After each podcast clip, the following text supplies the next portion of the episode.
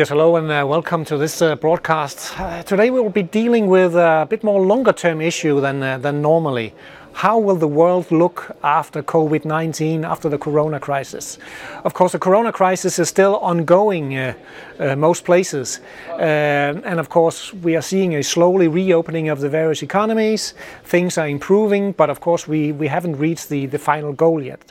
But here we will try to look even further out into the future to see, are there any potential effects really of this huge global crisis, the COVID-19 crisis, that will affect the economy, that will affect the markets and the general societies. And the way we will do that is we will center it around the three economic actors, which are humans or consumers, it's the corporations, and it's governments. So we will be dealing with these three areas going forward.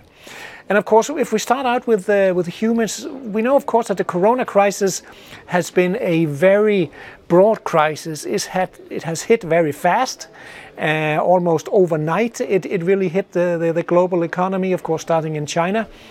But it has also been a crisis which has hit very broadly. It has both been hitting service-producing sectors, goods-producing sectors. It has been hitting domestic sectors, export-oriented sectors.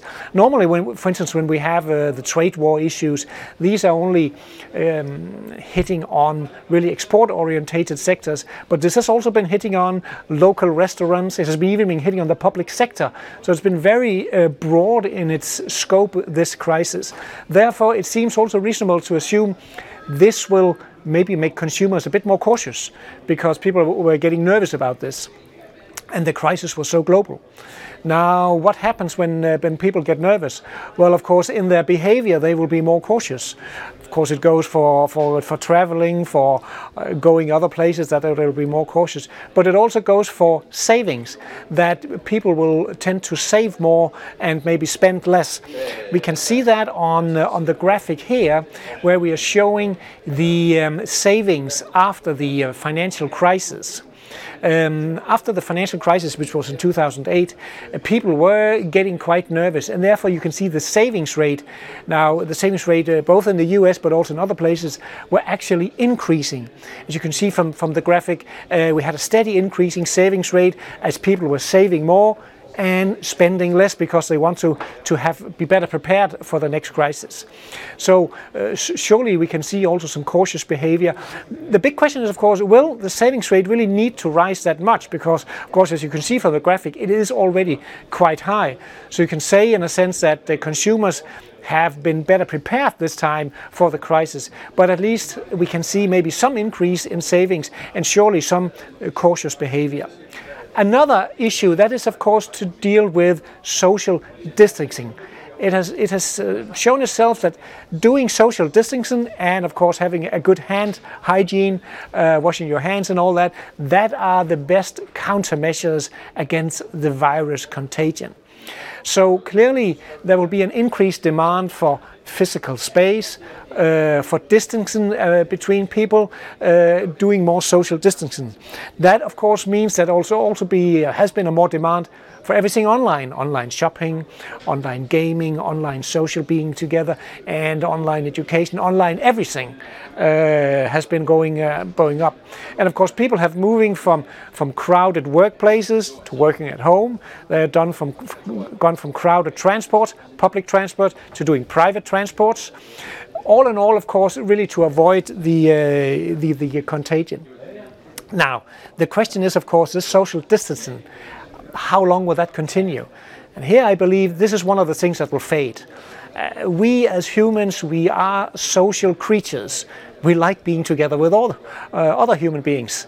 And that means, I think over time, social distancing will fade, and probably eventually it will disappear, maybe over a couple of years. Of course, we will think about it for some time when we approach people, but in the end, I think social distancing will disappear. Now, of course, what about some of the social norms? For instance, the handshake.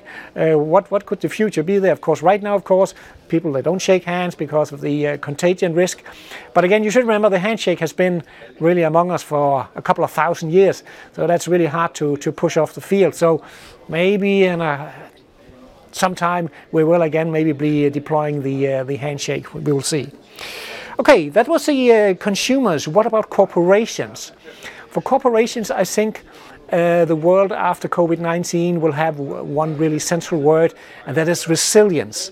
Corporations will try to build more resilience to be prepared for the next external shock. Now, what would that mean? That would mean more investment in, for instance, in online capabilities, doing online sales, doing online work, probably also doing more automatization. Remember, machines, they don't get sick from COVID-19. You may have a digital virus that could affect the machines, but that's another story. Machines, they don't have to participate in lockdowns in economies.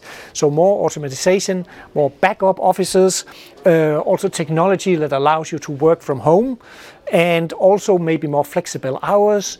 Then there's the question of supply chains. Maybe more diversified supply chains also. Right now, of course, we have supply chains which are global in nature, where you maybe get one part manufactured in China, then it's moved to Vietnam, put together with some more parts. I think we could see maybe a move to have more diversified supply chains, where people, they place their production more places, even have more warehouses also, and maybe also closer to home. That would, of course, be more costly for corporations. But of course, one of the reasons or one of the ways to avoid that is exactly automatization. So clearly we could see more of that. For corporations on the financial side, I could also imagine we could see corporations wanting more liquidity, less debt, more long-term financing. That would be some of the areas to watch for. If we return again to this working from home, you can see on the next graphic I have, I've taken the data from how many people actually do work from home as a percentage of total employment here in Europe. You can see Sweden, Netherlands, Denmark, quite high. The EU average is, of course, a bit lower. And then maybe a bit surprising that Germany is relatively low on the list. I don't know if, of course, Germany is more a manufacturing country, maybe. And, of course, also a bit surprising maybe that Norway is so low on the list also because it's a very developed economy.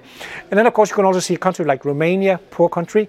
Of course, it takes a lot of investments really to come up to speed with home working capabilities. So that's probably a reason why Romania is relatively low.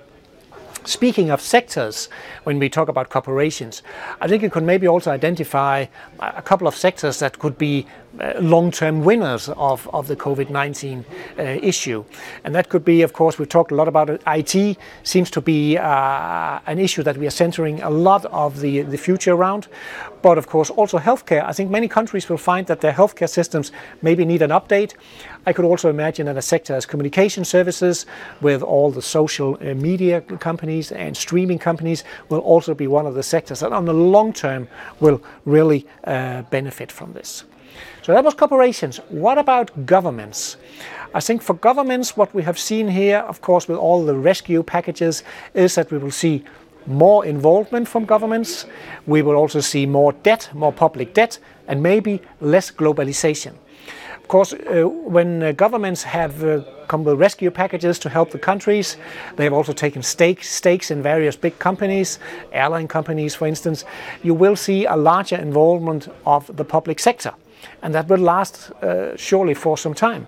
And of course, maybe they also want to have a say in some of these companies. And clearly, these rescue packages have to be financed by issuing debt, by issuing government bonds. So we have seen a lot of issuing of government bonds. If you look at the next graphic I have here, we have the gross public debt for various countries and as a percentage of GDP. And you can see here, we have the data for 2019 and the forecast for 2020. And in all cases, gross public debt is really set to rise. And of course, you can see some countries, like Japan, is very high. The reason Japan really can get away with this is, of course, the special situation that Japan is a net creditor towards the countries abroad. So it's really the Japanese that own their own debt, so they can cope with a larger amount of debt. It's more problematic, I guess, for Italy, and that's why there's a lot of talk about how EU should help some of the southern European countries in that respect.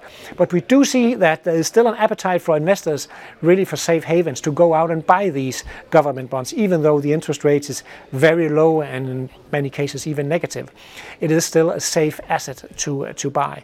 And of course, you can see also, yeah, Denmark is pretty good placed here because we have very low public debt. But surely this is one of the consequences of the COVID-19 in the future for governments. Then there's a whole question about geopolitics. I think we could also maybe see some changes there. A global pandemic actually calls for global coordination, but I think what we have more seen is that it is every country for itself. Every country decides when it wants to close its border, when it wants to lessen some of the restrictions. There hasn't been really not that much coordination. And I think a country like the US, which don't really like these international organizations, they want to do things bilaterally. They are also very critical about this whole global coordination thing. And I think that could also mean that we will see maybe more tensions there, less globalization, really, when you look at it on a global scale. And then, of course, we also have what you could maybe call the blame game.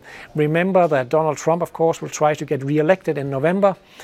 And, of course, if you want to be re-elected as a sitting president, you need to have a good economy.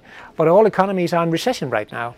So, of course, he's trying to blame somebody else for the recession. Of course, one candidate is, of course, China, which is probably where the virus maybe originated. So there's a lot of talk or a lot of increased tensions also in the trade war between the US and China, and blaming China really for all the economic malaise that has been around the COVID-19. And that is, of course, not something that is very good for the global corporation. That could, in fact, also mean that on longer term that we are starting to see a global cold tech war, like we had between the Soviet Union and the US in previously history. And that could actually mean that in the end you could end up with two parallel IT systems, a US Western one and maybe a Chinese Asian one, which is of course bad for the global economy that we don't have a combined IT system, but that could actually be the direction that we are going in a moment. So this could be some of the geopolitical consequences of the COVID-19 potential longer term. I think I'll end it there. Thank you very much for listening.